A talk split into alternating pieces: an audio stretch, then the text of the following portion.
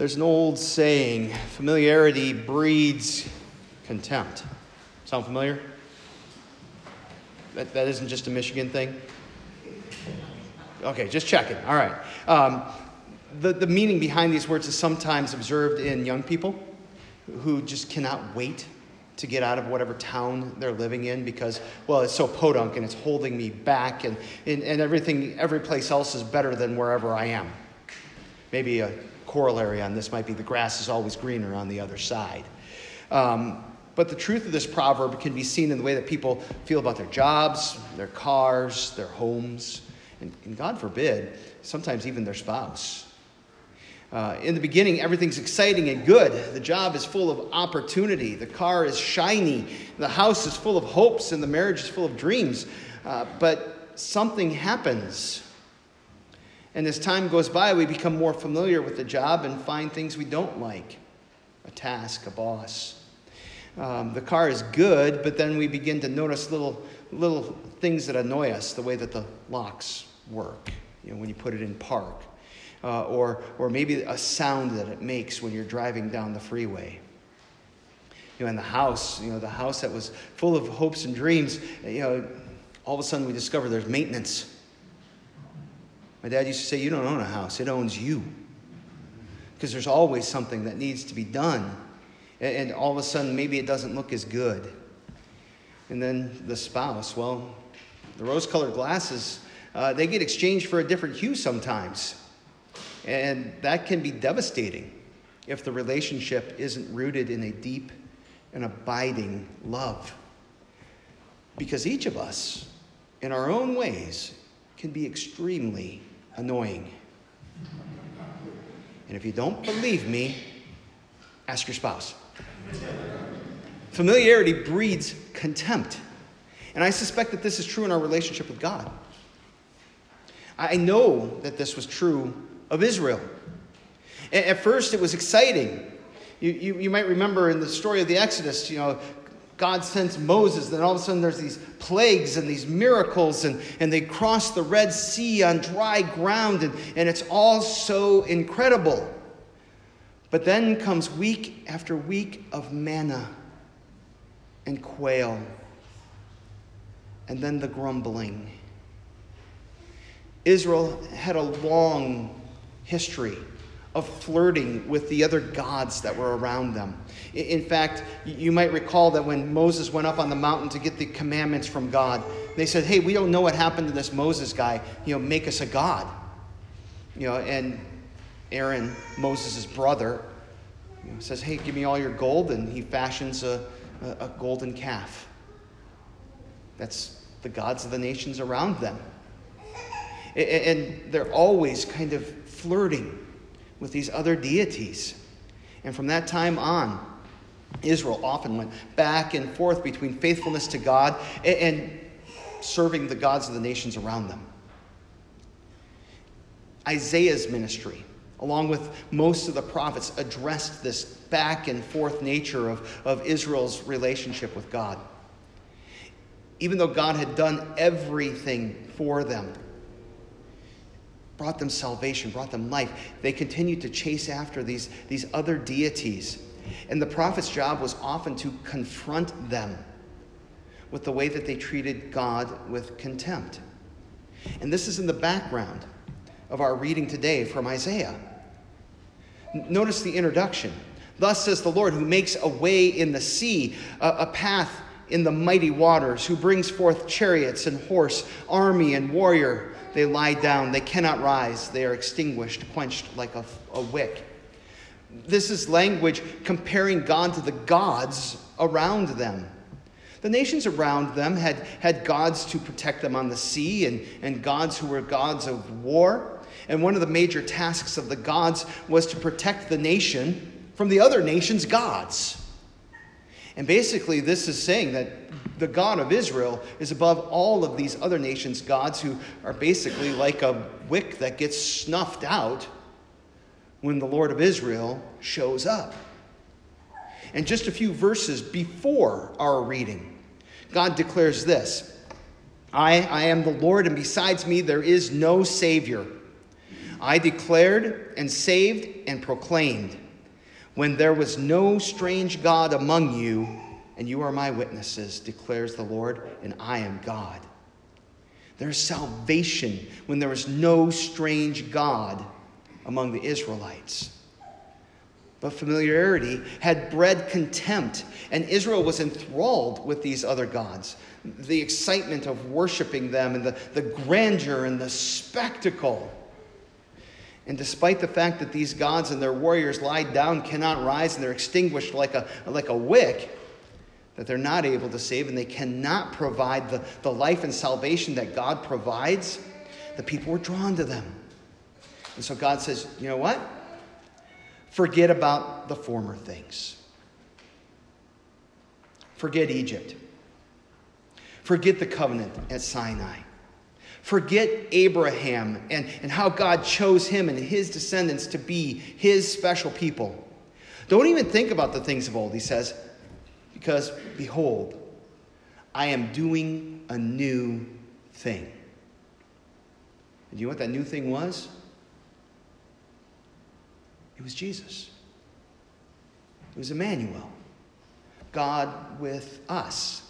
It was Jesus bearing the sins of, of all humanity on the cross so that all people, not just one nation, but all people could be God's people through faith in Jesus, who was not a warrior, but a healer, and who was not a political figure, but a teacher, who did not come in strength and power and majesty, but in humility, weakness, and dishonor. He came to die and then to rise. But even after his resurrection, Jesus didn't trumpet his victory. He appeared to certain people who would be his witnesses. And this message was passed down through the past 2,000 or so years to us. And that's his, his new thing. And as we sit here, Clearly, we, we cherish this message of Christ crucified for our sins. Obviously, we love the Lord and we worship Him even as He works in our lives to shape us as His people so that we become more and more like Him. But let me ask you does familiarity breed contempt even today? We're coming up on the tail end of Lent. Next Sunday is Palm Sunday. The following Thursday, Maundy Thursday, then Good Friday, then Easter. Will that week, the week that, that helps us to remember everything that Jesus did to rescue us, to redeem us from sin, death, and hell, be any different to us than any other week? There will be special worship services to recall, to retell, and to receive God's salvation. These events are, are at the heart of why one day we will go to heaven. But I can tell you, just from what I've seen in the past, that, that less than half of us will be there Thursday and again on Friday. Oh, the place will be packed on Easter Sunday. Fear not. But salvation is also won on the cross, is it not? Is that not a time to gather, to remember, and to receive what God gives? Now, I'm not saying this to, to, to shame anyone, or, or, or, there is no law that says you have to attend all, all these special services. Jesus' forgiveness is, is just as powerful and effective without these observances. But I do bring this up as kind of a point of, of self reflection. Has, has all of this become so familiar that it's just not meaningful to us in the same way anymore? God did a new thing by sending Jesus to die for us. However, that new thing, it's actually not done. The impact of Jesus' salvation is always at work making us new. If anyone is in Christ, that, that person is a new creation. And, and this is different. You know, like when we buy a car, it's new. And then there's a period of time after that we would still call it new, but at some point it's not. But when we're in Christ, we are always new. We're renewed in our minds by the, the working of the Holy Spirit who enlightens us to, to live and to become more like Jesus. He's at work in us to give us new life in Christ.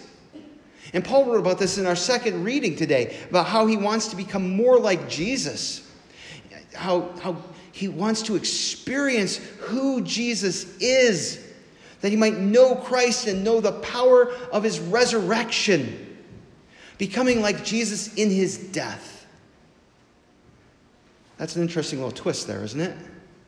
I want to know Christ, know the power of his resurrection, so that I can become like him in his life? No, his death. What's going on there? What does that mean? It means that Jesus and, and his resurrection change us, they renew us, they take us from being dead in trespasses and sin so that we become alive in Christ. And that gives us a whole new freedom a freedom to become like Jesus in his death. And why would we want to become like Jesus in his death? To answer that, we have to ask why did Jesus die? Why was he willing to die for us? And it was because he loved us. And it's also because he loved the Father who wanted our salvation. To become like Jesus in his death is to love our neighbor and to love God. It's to live in love and obedience. Not oppressive obedience, but the kind of obedience that, that flows from, from knowing that we are deeply and richly loved and blessed. That kind of love changes us. And God is not done even at that with changing us and making us new, nor is He done changing the world. He's doing a new thing. Even the wild beasts and the, the ostriches are going to experience this. There will be a way in the wilderness and rivers in the desert. God is at work to bring new life in the world. And we observe some of that in the springtime, the, the new life that, that comes forward. But a day will come when God will raise the dead and we will receive new and glorious bodies. And in that day, He will renew the earth and the sky too. No more pollution, no more dead squirrels on the road, no more droughts, no more famines. All will be new, all will be glorious, and we will praise Him. How do we respond to that kind of salvation? Paul says, I press to make it my own because Christ Jesus has made me his own. Forgetting what lies behind and straining forward to what lies ahead, I press on toward the goal of the prize of the upward call of God in Christ Jesus. We press on. We, we, we don't treat this message of, of life and hope and salvation and newness with contempt. We, we long to get more of what Jesus is giving more life, more love, more salvation, more renewal, and because we stumble in sin, more forgiveness that makes us new. And as we do, Jesus changes us. We have a calling to live for something greater than ourselves this upward call of God in Christ Jesus, it, it, it's a transformed life. A life that reflects our Savior, that's changed by His love, that extends His love on earth. The upward call of God in Christ Jesus is God's new work in us. And as He works in us, He works through us to extend this newness to our neighbors. A great change has taken place and it continues to unfold. God's salvation has come, and it is coming. Let us declare his praise as we look forward to how he will make us new in Christ. Amen.